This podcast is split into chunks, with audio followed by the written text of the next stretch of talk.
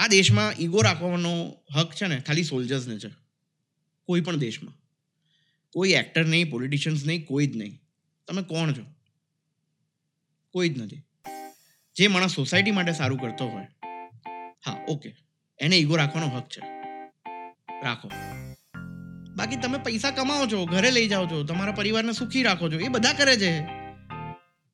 કૂતરા બી કરે છે પક્ષીઓ બી કરે છે એમાં શું ઈગો રાખો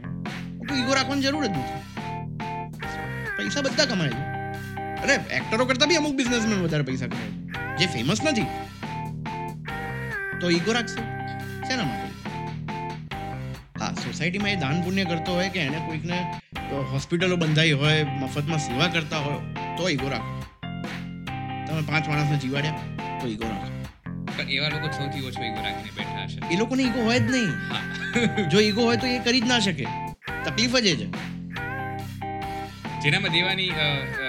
એ ઈગો રાખે જ ભાવના છે એ નહીં લોકો ઈગો હા, રાખી જ નથી હા. શકતા. એને ઈ ફેર જ ના ફેર જ ના પડે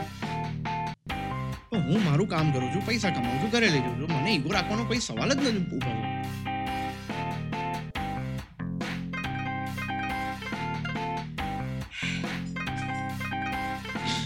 It's a fact. It's a fact And this is my point of view. એટલે લોકો અલગ અલગ વિચારતા હોય હું આઈ અગ્રી વિથ યુ લોકોના જે વિચારો જે વિચારવું એ વિચારી શકે. It is there I can't help it. હા અને આપણે બધાયને હું શું ક્લેરિટી જે- આપવા બેઠા હું શું પણ બોલું નથી. છું એના માટે હું રિસ્પોન્સિબલ છું લોકો જે સમ- સમજે છે એના માટે હું રિસ્પોન્સિબલ છું જ નહીં અને એ ક્લેરિટી આપવાની આપણે કોઈ જરૂર જરૂર પણ નથી કારણ કે હું કોઈને ક્યાંય નડ્યો નથી That's it. હું છું શૃંગારો ગાણી અને ગુજરાતી લોકોની યાદગાર રાતોની અજાણી વાતો જાણવા સાંભળતા રહો અ નાઇટ બિફોર પોડકાસ્ટ